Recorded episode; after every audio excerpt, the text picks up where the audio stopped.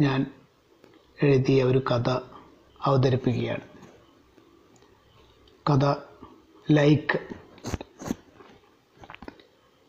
Like അടിക്കാനായി വിരൽ തരിക്കുന്നത് പോലെ അയാൾക്ക് തോന്നി.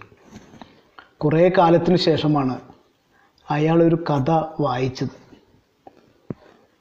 കഥ ഇഷ്ടമായപ്പോൾ ഒന്ന് ലൈക്ക് അടിക്കണമെന്നാണ് ആദ്യം തോന്നിയത്. ഇതൊരു പുസ്തകമാണല്ലോ എന്നും അപ്പോൾ ഓർമ്മ വന്നു. എഴുത്തും വായനയുമെല്ലാം ഇപ്പോൾ മൊബൈൽ സ്ക്രീനിലായതുകൊണ്ട് പുസ്തകം വായിക്കാൻ മറന്നുപോയിരിക്കുന്നു.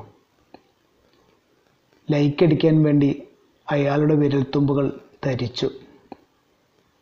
ഓഫീസിൽ നിന്ന് ഇറങ്ങുമ്പോഴും ഡ്രൈവ് ചെയ്യുമ്പോഴും ലൈക്ക് അടിക്കാൻ കഴിയാത്ത വേദന മുള്ളു കുത്തിത്തറച്ചതുപോലെ അയാളുടെ മനസ്സിനെ നീറ്റിക്കൊണ്ടേയിരുന്നു.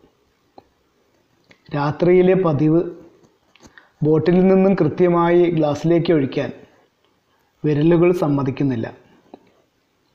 പ്ലേറ്റിൽ വിറയ്ക്കുന്ന വിരലുകൾ ചിത്രം വരച്ചപ്പോൾ ഭക്ഷണം മതിയാക്കി. കിടക്കയിൽ വിരൽത്തുമ്പുകളിലെ അരിച്ചിറങ്ങുന്ന തരിപ്പ് അവളെ വല്ലാതെ ബോറടിപ്പിച്ചു. ശ്രമം ഉപേക്ഷിച്ചയാൾ ഉറങ്ങാനായി തിരിഞ്ഞു കിടന്നു ഉറക്കം വരുന്നില്ല.